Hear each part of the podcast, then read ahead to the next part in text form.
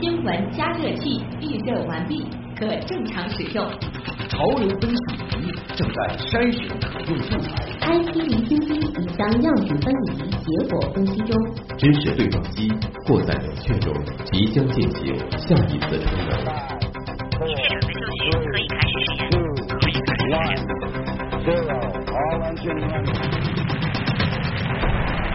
新闻实验室。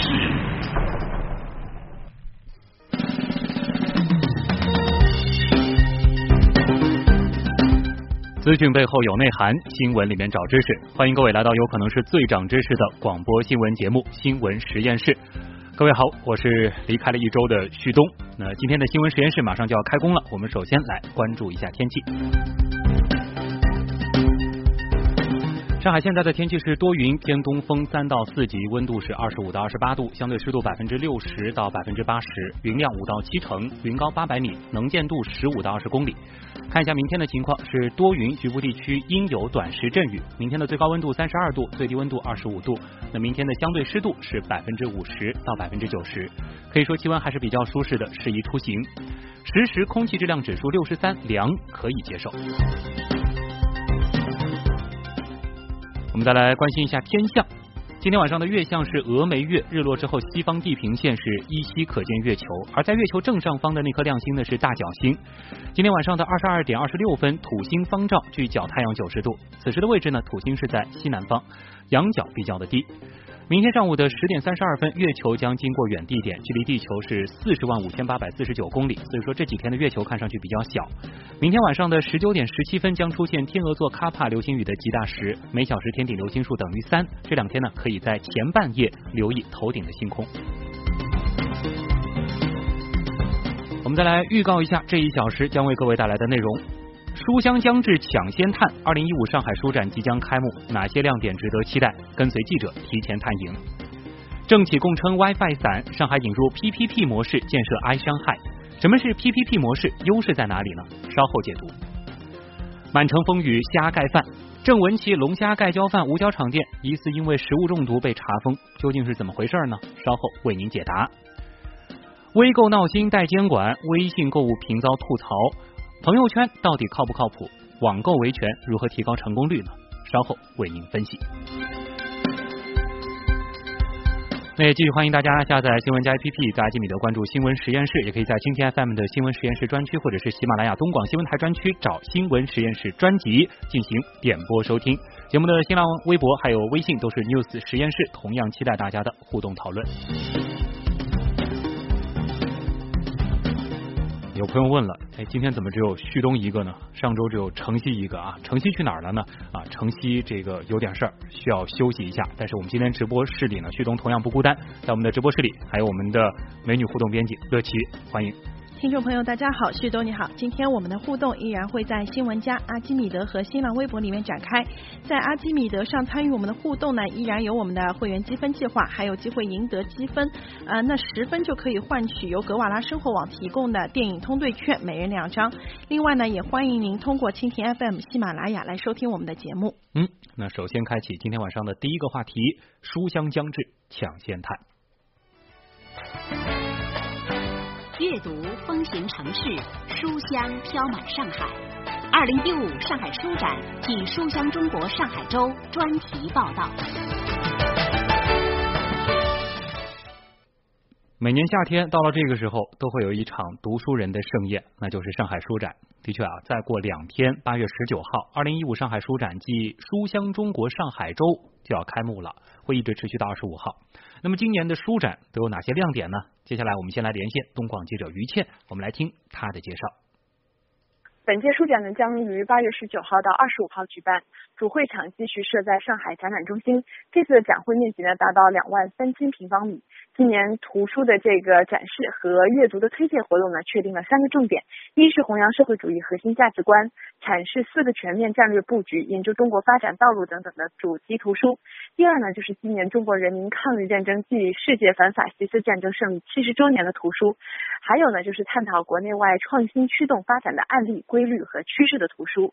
而每一年的上海书展都将与全市十七个区县携手组织“书香上海阅读季”的区县系列活动，今年也不例外，还将营造书香满园的一个氛围，把阅读呢送到更多的市民身边，吸引大众就近参与。今年啊，多个区县表现出了更高的热情和参与的姿态，主动的寻求市区联动。像浦东新区就将以地铁二号线为串联线，在几个站点的周边区域，围绕金融小陆家嘴、科技的上海科技馆以及创新区域张江高科这些区域呢，主题打造书香二号线的阅读文化系列活动。而像宝山区呢，将结合上海书展的室内展、中国上海国际图书展等等，呃，打造一些更为丰富的活动。而十七个区县的书香文化呢，都将持续在整个八月份展开。同时啊，依托上海图书馆、思南文学之家、上海市社联群信厅、上海科学会堂等等这些十余家的书店啊，还有像包括宝钢集团等等十七个厂区的上海书城流动书店等等，举办书展的这个展销和阅读文化活动。而今年的书展将进一步增加上海书展的国际元素，比如说今年世界最大的图书出版机构之一的企鹅蓝灯书屋将首次参展。而像上海国际文学周的筹备工作呢，也是非常的顺利。本届将迎来西班牙、美国、奥地利等等各国多位的重量级的书展嘉宾，以在东方讨论文学语境下东西方的交流与互动为主题的国际论坛进行展开。而很多的这些作家也都表示，上海读者的素质之高，让他们都非常的惊讶。所以今年更多的时间将留给这些参加活动的书迷们进行现场的互动。还是内容非常丰富啊！先谢谢于倩。说到书展呢，除了大家非常熟悉的上海书展之外，其实在全球范围内还有公认的世界四大书展。那到底是哪四大呢？我们先请我们的乐琪给大家来介绍一下。嗯，世界四大国际书展，我们先报一下名字啊。嗯，有法兰克福书展、伦敦书展、美国书展和波隆纳书展。哦，一个个来介绍。那法兰克福书展呢，是德国的一个国际性的图书展览，在一九八八年以前啊，每两年就会确定一个主题。嗯，为什么要确定主题呢？它其实是为了了解各国国家出版社在这个主题上面发行图书的这个情况，嗯，也是挺特别的。那么伦敦书展呢，是在一九七一年创办的，属于版权型。的博览会展览呢是以业内人士为主，会有资深的人士主持各种专题讲座，还有学术交流，比较强调这个专业的气氛啊。嗯，那。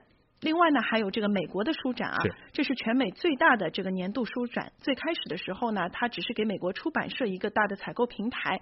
那后来呢，是所有英国国家共同参与，所以也是世界上最大的这个英文书籍的展示活动。嗯，那么最后还要给大家提一下，就是波隆纳书展。很多朋友可能不知道什么是波隆纳，在哪里啊？那其实波隆纳其实是意大利的一个城市。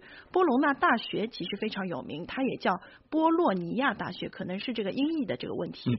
它和法国巴黎大学、英国牛津大学、西班牙的萨拉曼卡大学并称欧欧洲的四大名校。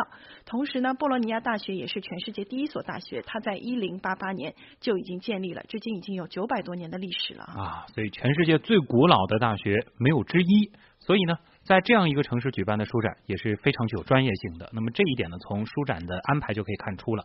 这个包括展方啊、译者啊、插画作者乃至游客都被细分到了不同的日程和场地。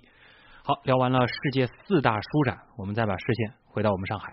本周末是今年上海书展唯一一个覆盖到的周末。那不知道大家有没有会在这两天去书展逛逛的打算？有没有想要买一些什么书呢？嗯，我看到很多阿基米德的网友啊，已经说了，像雨伞花露他就说，书展我是一定每年每次都要去的啊。周图说有时间呢去看看书展，不知道有没有门票？嗯，书展据说是应该是有这个门票，但是五块到十块，并不是很贵啊。那么 C H A N I 他说，届时会有哪些儿童文学作家到现场呢？他很想知道。其实儿童文学这两年在书展上面也是非常火的一个板块。暖小暖也问了，说他有没有这个小学生的暑期推荐图书在书展上啊？嗯，呃，原 C A 他说现在都是电子书了，应该对传统出版社冲击比较大吧？那温峥嵘说，现在像当当啊、亚马逊啊这种一年四季书都打折的，书展上买书的优势好像不太有了。我觉得呢，书展上买书。呃，最大的优势在于可以让作者去签名啊。哎，那奥学也是说了，他每次去书展就是买书看书，然后看看大家签名，可能他也不想排队啊。对，但是我个人其实大约有每年有一半的书都是在书展上买的，就感觉一旦到了那个氛围里面以后，就会特别让你有买书的冲动啊。对，我也看到我网友说，虽然嗯是排队很长，但是和爱书的人一起排队，感觉不是很寂寞。这种气氛感觉非常的好啊！这个呃，这个叫刘兰香琪，他说书展互动旭东去嘛？呃，我好像不会和大家互动，但是我的确会在书展现场，有可能会和大家偶遇，因为今年的书展我肯定会去啊。好，那关于书展我们就先聊到这儿。